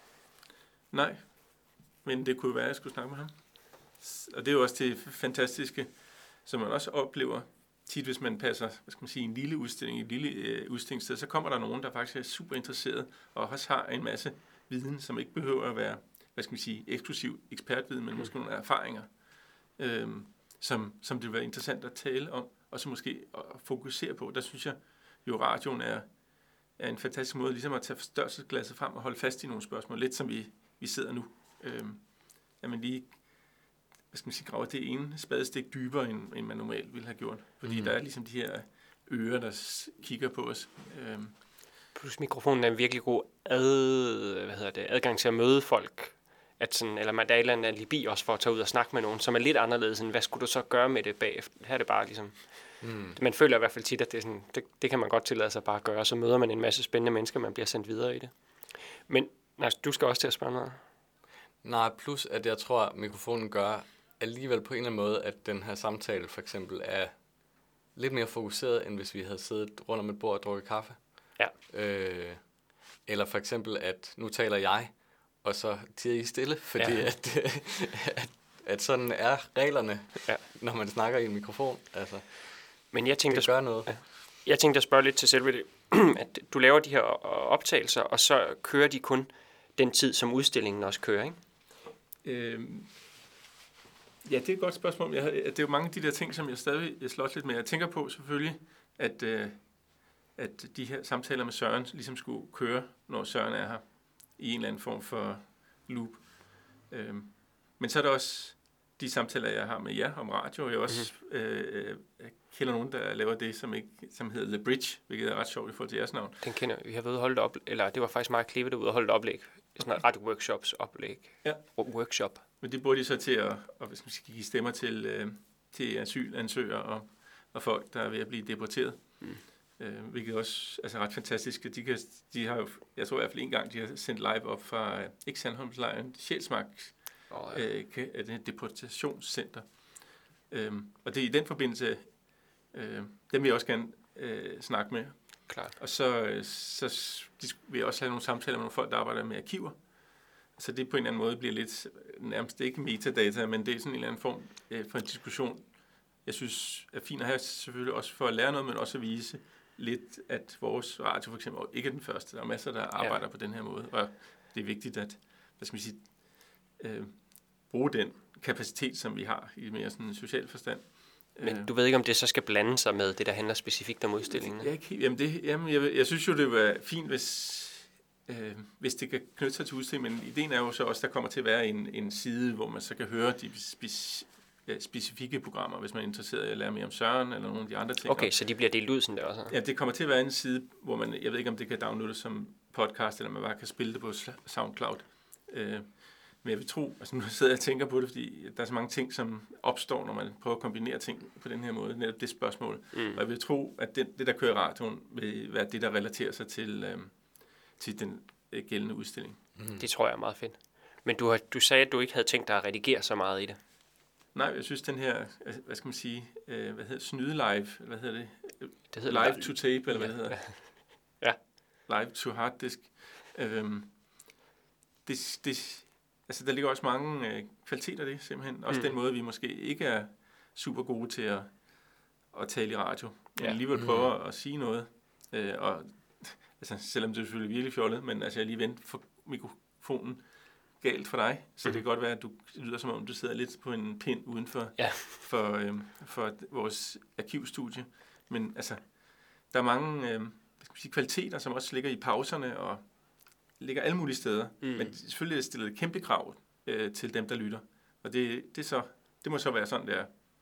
Altså, hvor, hvor den meget, hvad skal man sige, øh, det her, hvad hedder det, radio, der kører på sådan nogle øh, rankings, så de kun spiller de allerstørste hits hele tiden. Det er jo, mm. hvad skal man sige, det, de radioer, som absolut ingen krav stiller. Altså, de stiller egentlig bare sig op og holder et spejl øh, ja. i forhold til, til den verden, man ser, og den... Øh, forventning. Ja, forventning. Ikke? Og det er jo der meget af, af, af, af den slags ting, der også øh, øh, foregår på, på radionettet. Så, så håben, håbet er, at, at den her hybrid mellem det visuelle og det øh, auditive øh, kan bringe os et andet sted hen. Det, jeg tror utrolig meget på det der. Jeg ved ikke, hvorfor jeg ikke... Altså, jeg, jeg synes, det virker helt suverænt, at det, stream altså, vil køre samtidig med, at man sidder og bladrer igennem alle de der ting. Der er et eller andet, der virker sådan umiddelbart rigtig fint ved det, synes jeg. Så er det mere, man så kan holde til, at det er en 45 minutters samtale mellem dig og Søren, eller at man skulle bryde det op i bidder eller sådan noget. Det er jo, men det er jo bare fordi, det er det, vi gør, bryder det op i bidder, og vi synes, at de klip fungerer godt. Mm. At man så hører det Glenn og, og Lea lige snakke lidt, og så røger man videre eller sådan noget. Men det kan jo godt være, at det ikke rigtig fungerer i forhold til den intention, du har. Jeg men man, der er noget vigtigt ved, tror jeg, at det, som du også sagde i starten, at hvad er forskellen på radio og podcast, at det er en stream, som kører, at så kan det godt være, at der skal være en anden side også, hvor man kan klikke på de specifikke, men, men det, der hører til det, der foregår lige nu, det, det foregår lige nu. Og så man, når man klikker og lytter, så lytter man på det samme, det er som, rigtig, ja. som nogle andre, der er på siden på samme tid. Ikke? Ja. Altså, og det, det tror jeg også er en, en, en Jamen kvalitet, det, og måske ja. også ret vigtigt konceptuelt øh, for det her. Jamen bare, altså, jamen bare det, at når det er et online, når det er et online udstillingssted på en måde, så at det stadigvæk har en tid. Ja. Altså, der er, det er det, der nogle gange er lidt kedeligt ved internettet, at det, det er sådan, det er der bare hele tiden, og alle ting er der hele tiden, men her er det ligesom, hvis man insisterer på, at det er et udstillingssted, så har det ligesom, så besøger man det, og så er man der, mens der er noget, der sker. Det, det tror jeg meget godt, jeg kan lide. Mm.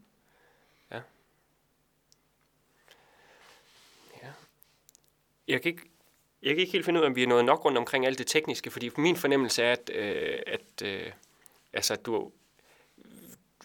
Nej, hvordan skal man sige det? Du er relativt teknisk begavet, eller for ikke at sige rigtig teknisk begavet, så det har været ok, øh, det har været en kedelig proces at skulle igennem alle mulige forskellige software og teste, hvordan det fungerer og sådan og nu har du fundet noget, der fungerer rigtig godt. Det er mere om, hvad hedder det, ja, om, og du sagde, at du var sådan lidt, nå, men jeg er allerede lost her, men at man kunne finde noget, der virkelig godt kunne hjælpe, hjælpe dig, så det ikke var vanskeligt, men at det kan det, som du gerne vil have, det skulle kunne. Mm. Ja, det er også, altså, det er også, jeg synes det er også, det er sjovt altså, at have de her diskussioner i forhold til jer, der har erfaringer. Og jeg var også øh, sådan, indrettet øh, arkivet sådan Mhm. mm-hmm. lidt øh, med henblik på, at der skulle optages lyd. Øhm, Det kan vi også godt snakke en lille smule om. Ja, fordi I er også ved at øh, få et, et konkret rum. Nu I, eller spiller ikke bare radio op i skyen. Øhm, og så fik jeg, så, så fik jeg lagt, øh, der lagde jeg gulvtæp på, købte Mm. på et eller andet, gulvtæp.dk. Øhm, og så lagde jeg sådan noget filt på alle bordene, også for Mm-hmm. øh, skal sige, dæmpe lyden og refleksionerne af lyd. Og så, øh, så synes jeg, at det så skulle fint ud. Og så kom en af mine venner forbi, sådan, øh, sådan en lydmand, og så gjorde han sådan her. Ja. Alt for meget rumklang. Og så- det, Ja. Og så var det så, jeg begyndte at sy, sy gardiner, så mm. de hænger så rundt om væggen. Jeg ved godt, det måske minder mere om sådan en eller anden satanistisk klub. men, men Jamen, det den er stadigvæk, altså uh, man kan høre den på stemmen, og det er sådan lidt sjovt, fordi først så gik jeg ind og tænkte, "Nå, okay, nu har Jacob lavet det til et lille, hvad hedder det, der kan optages lyd herinde. Men jeg ved ikke, jeg kan simpelthen ikke finde ud af, hvor den er gal henne, for det er jo stadigvæk, ikke? Mm. Altså, og de hænger endda lidt ud fra, fra væggen, og... Øh, kan, men du kan også godt høre den, kan du ikke det? Jo. Der er sådan en lille en, hvor jeg ved ikke, hvor fanden den er henne. jeg tænkte på at hænge sådan en, øh, øh, hvad skal man sige, Star Wars spaceship, sådan en sort ting op i loftet også, så det ikke spiller ud i forhold til de der gipsplader, der sidder deroppe. Det vil jeg nok også tage noget af. Men jeg ved ikke, er det sænket loft, der er herinde? Det er et sænket luft. For ellers så kunne, altså det er jo det store arbejde, men ellers så kunne man skifte ud med sådan noget troldtæk eller sådan et eller andet. Ja, men det, det er, der er langt dertil. Hvor, hvor, hvor meget sænket er det, tror du? Ja, det er 20, kun tænkt, 25? øh, 15-20. Ja. Men jeg tror, at øh, loftet ovenover er ødelagt, så det er derfor, at det ikke, øh, der er ikke noget at, at hente der. Nej. Men, det, men jeg synes jo også, jeg er også lidt op, altså, jeg er også optaget af, hvordan det egentlig føles, når man kommer ind i rummet. Mm. Altså det der med uh, lyddød, et lyddødt rum, det er faktisk det fundamentalt omvendte af et gallerirum. Fordi Ja. der, øh, af en eller anden årsag, så skal det være, øh, være store, nøgne, kolde Ja. rum, hvor, hvor lydene springer rundt, altså også i flere sekunder. Fuldstændig umuligt at lave lydoptagelser i et gallerirum, det kan man bare sige. Altså. Ja, man kan heller ikke egentlig stå og snakke sammen, fordi man kan ikke høre Nej. hinanden. Mm-hmm. Og, altså hele det, det, det, og det har altid undret mig Det som er meget billedkunstner. spændende, at samtalen om kunst ikke kan lade sig gøre, fordi at man ikke kan høre det. Alle har været til øh, snakkearrangementer, talks eller sådan noget ude på overgaden for eksempel, og så sætter man et page op, eller sådan, og det kræver sat med god opmærksomhed, før man gider sidde og høre på det i to timer, øh, Mm. fordi det fyrer rundt sådan der. Men det er også, det er også altså lidt det der gallerium, jeg er billedkunstner. Og jeg synes jo, altså for det første det der med det lyddøde rum, det er ret fantastisk, når man kommer ind i et helt lyddødt rum. Jeg ved godt, vi ikke er nået dertil. Mm. Men det der med, at man nærmest kun kan høre sin stemme inde i sit kranie. Mm. Altså, øh, altså hvor, hvor, hvor en stemme springer rundt, når man går til de fleste udstillinger. Og så samtidig, jeg ved ikke, hvorfor det skal være sådan, men hvad skal man sige, den hvide kube er jo sådan en eller anden årsag hvid. Og, og, og mange af, af- altså nu har jeg også arbejdet med lyd en del, mange af de studier, jeg ligesom er kommet i, som arbejder med lyd og med dæmpning af lyd, de Ja. er sort. Ja, Og øhm, lydstudier er altid helt huleagtige næsten. Men det, ved, det der gallerirum, det er en lang diskussion, men det er det, det der arkaiske noget, er det ikke det? jeg ved, det er sådan en øh, øh, overlagt fremmedgørelsesproces. Jeg tror, jamen, et eller andet sted, så tror jeg faktisk ikke, øh, hvis du spørger til det, så, så, øh, så tror jeg ikke, mange af dem, der arbejder inde i de her øh, rum, egentlig har reflekteret så meget Nej. over det. Det må Tror jeg du- sige. Tror du, at man, det er der sikkert skrevet bøger, om, men det kunne være spændende nok med et Ph.D.-projekt, der studerede gallerirummet sådan bagud i tid. Altså, hvornår at man begyndte på de her store hvide vægge og høje Ja. rum og sådan noget. Ja, det er der jo også, altså modernismen, men, øh, Ja. det, men det, Det, er det også, da også have været før det, eller hvad? Jamen, der var jo salonger, og der var jo tit jo... Øh, skal men sige, øh, Louvre, altså, det er vel også store... Jamen, det er også, der er farvet væk, ligesom på Statens Museum for Kunst. Nå ja. Øh, altså, men lyden, lyden er, er, øh, Ja. er dårlig. Det kan godt være alt det der øh, vindueornamentik, som hænger op i loften på Louvre, også lige er med til at dæmpe lyden en lille Jo, jo. smule. Men, øh, øh, men det er også, det minder mere om et teater. Det er sorte rum, ikke? Jo. Ja. Øh, hvilket, Ja. hvilket også, altså det var måske også det, vi sidder her, og bag gardiner, så sidder vores offentlighed. Ja. øh, de her Ja. 15 lytter, som måske lytter med nu, ikke? Men det er jo endda også, det er Molton, altså, og det her, det, hvad siger du? Det er noget filter af et eller andet Det er, slags. et filt, det er faktisk filt, som man bruger til at beklæde sådan nogle PA-kasser med. Altså mm. skydeudstyrskasser med. Ja, okay. Det er Som jeg havde- det der, mand. Altså, øh, som kan klare en krig. Hvad hedder det? Jeg tænkte på en ting, om det er, om jeg må låne et toilet. Altså. Det må du godt. Er det helt oppe? Ja, men ja, vi kan bare lige så også... Øh, så er holder vi en at, pause, øh, selvom det er live.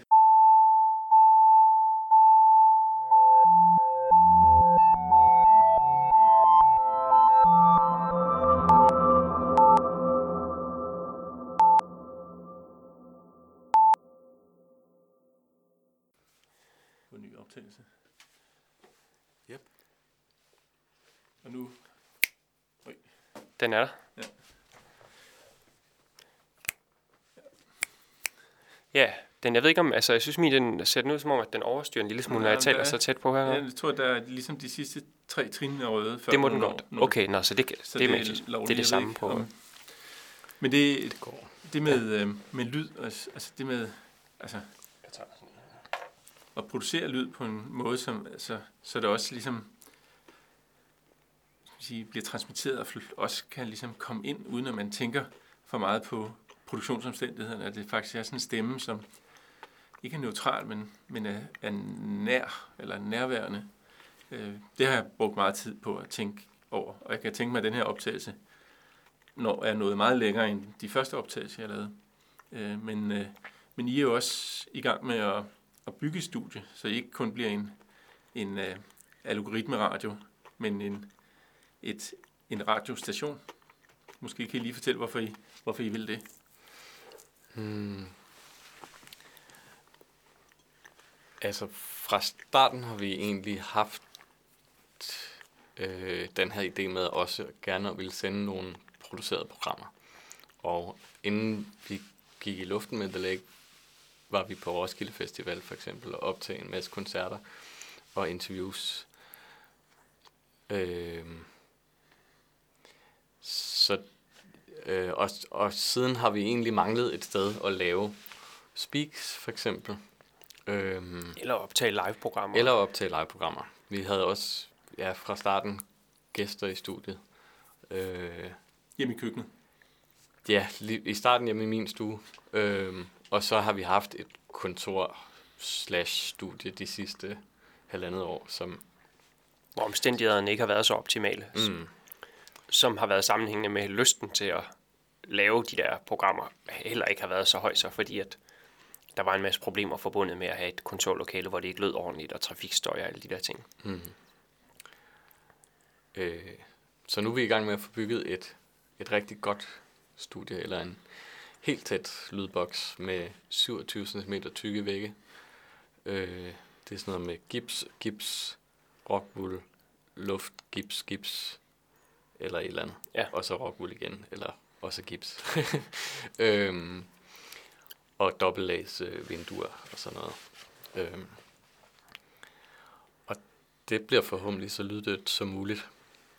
Men jeg synes det også, det er en interessant ting, du havde lige fat i, det der med radiostemmen, eller den stemme, som ikke er i et rum, som bare taler i mikrofonen, øh, som er en eller anden form for også en neutral stemme. Både det, at den ikke er rumliggjort måske, men også at, øh, eller jeg kom bare til at tænke på, de gange jeg har lavet speaks til øh, programmer, introducere en koncertoptagelse for eksempel, så opdagede jeg meget hurtigt, at man, øh, når man laver sådan en speak, som ligesom skal introducere noget, så vil man gerne have, at den er neutral på alle måder.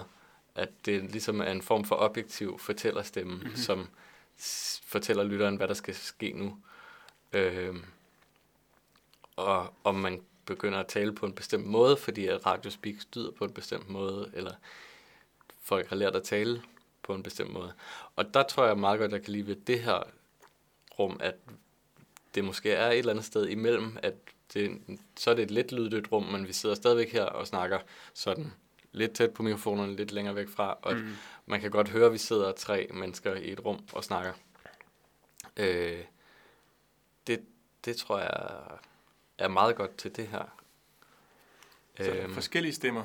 man forventer i forskellige sammenhænge. Mm. Det er også fordi nogle gange, selvom det så er øh, hvad hedder det, lokalradio, eller amatørradio, eller college radio i- i USA, så laver man tit det der trick med at kompresse stemmerne sådan helt vildt, mm. så det lyder som et reklamespeak eller sådan. Og så er det jo uafhængigt af, hvor, hvor umiddelbart man snakker, eller sådan, så lyder det stadigvæk på den der radioaktive måde. Og der behøver man ikke helt at gå hen, tror jeg. Jeg synes i hvert fald, det er interessant at præsentere et andet slags radiorum, hvor der er nogle andre stemmer, Ja. øh, som også bare klangligt lyder på en anden måde. Det er også, Øhm, men, ja. det, men, men det vi talte om med tålmodigheden hos lytteren, er også noget man skal tage højde for ikke? Altså, ja. at det afhænger også af lydkvaliteten. Ja, man vinder noget ved at have en god lyd. Ja. Altså, vinder lidt tålmodighed. Ja. Og ved at have en kendt lyd også, ikke? Jo, hvad- Hvordan mener du? At, øh, at radiostemmer lyder på en bestemt måde, Ja, ja. som lytteren forventer. Og så snart de ikke øh, gør det, så lyder det ikke ligesom radio. Øh, og så bliver det hårdere at lytte til, fordi at det er uvandt Men det er rigtigt. eller fremmedgørende. Men det er rigtigt, det skal lige, altså hvis det lyder helt af helvede til, hvis der slet ikke er taget højde for, at det er radio, man laver, eller det er lyd, man arbejder, øh, så tror jeg, at man mister tål, eller så har man, lytterne virkelig ikke særlig meget tålmo- tålmodighed. Og det er lige meget, hvilken intention man har som afsender, så har man jo stadigvæk en intention om, at nogen skulle kunne lytte på det. Mm. Så man skal have den der balance, altså du sagde på vej ud det der med, at videokunst, øh, det er næsten altid, så, lyd, lyder, så kunne de lige så godt lade være med at have lydsiden med næsten, fordi det er optaget med en eller anden mikrofon, der sidder på et kamera, og så det hele rummet kommer mere sådan. Der, der, siger jeg, der, der vil jeg synes, at hvis man laver radio, så skal man ligesom tage de forbehold, det nu kræver, at man arbejder i lyd. Mm. Tænke en lille smule over sit udstyr, øh, tænke en smule over det setup, selvom man gerne vil lave noget, der også skal kunne fungere i rum, hvis man laver en snak eller en lille opførsel af et eller andet, en performance eller sådan noget, så skal det bare tænkes med i, så det kan fungere på begge parametre. Altså, hvor lyd ikke skal prioriteres aller nederst, som det tit bliver, fordi for, man ikke helt har forstand på, hvordan man arbejder i lyd. Øhm, ja. Plus også en bevidsthed om, hvem det er, man taler til. Fordi man kan jo sige, nu har vi en samtale her, og øh, nu er det et relativt lyddødt rum. Hvis det havde været mindre lyddødt, så var det blevet rigtig meget en samtale mellem os, og ikke henvendt på nogen måde til dem, som potentielt skal lytte til det Ja. her. Der, det er jo måske der, hvor, hvor den klassiske radio, komprimerede radiostemme kan noget ved at være i den der slags ikke-rum, Ja. øh, som bliver ekstremt intimt, fordi at det også er helt tæt på og lige ind i, i øret på lytteren, ikke? At, at den der afstand ja. forsvinder, måske. der er nogle forskellige grader også, man kan vælge, altså sådan, eller forskellige trin, man kan gå af, hvordan, afhængig af, hvordan man udtrykker det. Men for eksempel at give folk høretelefoner på, så man selv kan høre, hvor tæt man sidder på mikrofonen, og hvor meget radioaktivt det lyder. Så det skaber en lille, hvis folk ikke er vant til det, så skaber det en lille smule afstand i den her samtale mellem os, så bliver det sådan professionaliseret på en eller anden måde. Mm. Men samtidig, så kan det også intensivere situationen, fordi at man hører sig selv, som om man er i radio.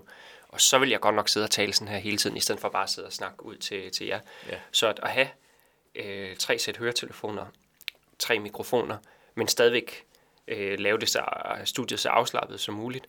Og så et eller andet sted, så at hvis det er dig, der er vært, eller nu er det dig, der har inviteret folk, så, har, så er det dig, der har ansvaret for, at øh, det, der, det, som du snakker om, at øh, der hele tiden er en eller anden henvendelse til nogen, der lytter, og det ikke kun er en samtale øh, herimellem.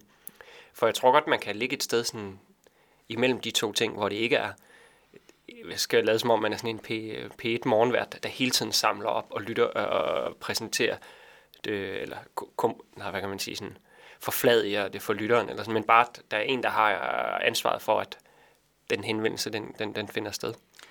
Og der, det var der med General Booty Ja. radioen, at live-tingen gjorde ekstremt meget for det, tror jeg. Ja. At ved at være bevidst om, at der sidder nogen og lytter med lige nu, så bliver den henvendelse anderledes.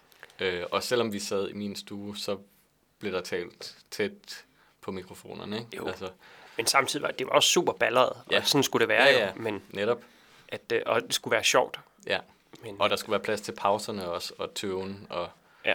øh, og de der huller, ikke? Jo. Altså, I, den, i live-udsendelsen, der Ja. ja. var helt imellem, hvor I gik på toilettet, eller, Ja, eller, eller skulle ud og lave kaffe eller ryge en smøg, eller Præcis. Sådan, det gik lidt i stå det hele. Ja, det, det kunne det i hvert fald sagtens.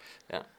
Øhm, men jeg vil sige, at i forhold til det tekniske, så man kunne gøre en, man kunne gøre en lille smule mere herinde, så den, den der ting, den, den, den forsvandt. Mm. Altså, jeg ved, jeg ved fandme ikke, hvor den er, men man kunne snakke med en, der havde lidt forstand på det. Og så, øh, altså, et, et, et, ja, hvis du skal lave interviewsene, så gør et eller andet, så det er relativt behageligt, og så måske sætte høretelefoner øh, mere, med afhængig af, om man vil det eller ikke vil det. Man kunne teste det i hvert fald, hvordan det er at sidde og snakke med høretelefoner. Jeg synes, det er mega behageligt, fordi at så har man sådan lidt mere, øh, går man ind i den der verden hver gang. Mm. Men jeg kan godt forstå, at uden at have prøvet det før, så kan det godt være sådan lidt, øh, ja, det kan skabe den der lidt angst for samtalen faktisk, at man føler, at man er i sådan et radiostudie. Men, Ja. ja. men I, I, I bevæger hen i, altså mod det her radio, Utopia, eller utopi, altså det lyd, lyd, det fuldstændig øh, neutrale lyd, øh, døde rum. Hvad, hvad, er det, hvad, hvad, hvad er det for nogle drømme, Nå, der egentlig ligger bag? I det- vil have det rum? det er i hvert fald bare mulighederne for at lave, altså eksempelvis når mig og så ham, der hedder Rasmus Klive, vi laver vores podcast, så, så skriver vi jo et manus, og så skal vi sidde og indspille de her ting. Det er sat umuligt, hvis man er lige ved at lave noget, der lyder godt, og så kører der en bil forbi udenfor, og så, nå okay, men så må vi lige vente igen, og så prøver vi at gå i gang, og så er der nogen, der går forbi høje hæle, og så, nå okay, muligheden for i det mindste bare at kunne øh, lave øh, de her ting, hvor det lyder godt. Fordi at vores podcast handler om lyd og lytning og lydkunst og sådan noget, og så nytter det sgu ikke, at... Øh, øh, sådan som vi ser det i hvert fald, nytter det ikke, at det er optaget helt balleret, fordi at så, så virker det utro, lidt utroværdigt, eller vi kan ikke selv bevare den der intensitet i at snakke om det heller, hvis det bare er... Man kan sige, den, man, og, man, og, ja, og man kan ikke klippe det. Det er jo det. Hvis du er i et lyddødt rum, så kan du klippe tingene sådan helt tæt. Øh, du kan ikke klippe en samtale, hvis der er en mulig støj i baggrunden. Så kan du høre hver evig eneste lille klip. Og øh, det er ikke meningen jo. Så det gør det bare lidt lettere at lave radio på den der måde. Monteret radio. Det gør det lidt mindre, hvis du bare skal køre en lang fil, som bare er en samtale, hvor det uformelle og alle de der ting er en del af optagelsen. Så det er ikke noget problem jo. På samme måde. Men jeg er meget optaget egentlig af, af stemmer, og stemmen egentlig, at, at netop nogle uprøvede stemmer, eller utrænede stemmer, prøver at tale, og jeg synes, der ligger meget personlighed i, i stemmens kvalitet, og mm-hmm. man kan også læse en masse usikkerhed, eller, eller tvivl, eller egentlig også selvsikkerhed i, i, i sådan nogle stemmer, i også i forhold til, hvad de prøver at snakke om. Så jeg synes, det der sige, fingeraftrykket, stem- stemmens unikke kvalitet, Mm. det, det håber jeg på at Helt kan samles op i forbindelse med, med de her diskussioner, fordi det er hovedsageligt vil være folk, der er uskolet i, i, Ja. i, i det at sidde og skal man sige, adressere en, en eller anden imaginær offentlighed. Men det kan man, tror jeg, stadigvæk, selvom man har et godt rum og øh, altså, de der ting, så vil man jo bare, hvis man har en god mikrofon, så lyder stemmen, så får man mere stemme med. Hvis man har en dårlig mikrofon, så får- får man mindre af stemme med, og de karakteristika, den har. Så de ser jo, jeg synes, det ser relativt prof ud, det her. mm, Ja. Men man kan jo også gøre nogle små ting bagefter på, altså på, hvad hedder det, på optagelsen, altså nogle plugins i det program, man nu redigerer i, der kan sådan deverb, så man kan fjerne lige det toppen af det her, eller ja, man kan nogle små ting. Hvis man vil have det til at lyde så godt som muligt. Hvis man er lidt mindre ligeglad med det, så er det jo, så er det jo bare sådan der, så er optagelsen som den er. Det er også nogle gange forskellen mellem, vi har jo spillet meget, som lyder ikke særlig godt i General Booty, også nogle gange i Lake, hvor det så er en, lidt mere sådan, har karakter af dokumentation. Mm. Og sådan, sådan er det, jo, det er jo også nogle af de sjove ting, når man ser dokumentation af performances eller sådan noget nogle gange, det er, at det ikke er otte kameraer, der har filmet den her performance, og der bliver klippet imellem. Det er jo bare, øh, der er noget tilstedeværelse i, ja, i bare en, hvad kan man sige? ja, dokumentationen også bliver performativ, ikke? Ja, altså, præcis. Det var øh, måske det, ja. Og det gør den måske også en lille smule her, ikke? Fordi at, at, at du har nogle tanker omkring, hvad det er, du gerne vil, vil have i spil, som måske ikke er den klassiske radiostemme. Altså. Eller klassiske radiosituationer. Mm.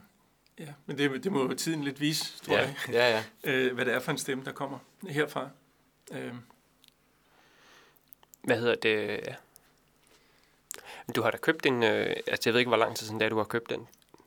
det er et stykke tid siden, jeg købte den. Det er et eller andet øh, budget, jeg havde i forbindelse med, at jeg skulle lave noget kunst, som benyttede sig af lyd. lyd. Ja, fordi Så- en Marantz optager er en dyr og god optager, ja. Men jeg havde også, jeg, og jeg er ikke, jeg er ikke, altså jeg kan godt finde ud af teknik og sådan noget. Jeg har også prøvet en del af, men det kræver jo alligevel, øh, hvad skal man sige, mikrofonerne skal have strøm for optageren. Mm-hmm. Og der havde jeg et, et lydkort, hvor jeg bare kunne høre, at det lød helt af helvede til. Ja. Fordi at det var et dårligt lydkort, så endte jeg op med, med at bruge øh, den her transportable o- optager. De har jo også, altså sådan en, der vil have nogle relativt gode øh, preamps i forhold til billige lydkort, vil jeg Mhm. tro. Ja. Så hvis du kun kører to mikrofoner, øh, så er det der jo egentlig okay, altså. Ja. Fordi den kan give strøm til, øh, til dem her. Man kan jo også bruge mikrofoner. Det har, vi- det har vi gjort nogle gange, når vi har sendt mikrofoner, der ikke skal have, hvad hedder det, Strøm. hvad hedder det, Kalle? Phantom Power. Ja, Phantom Power.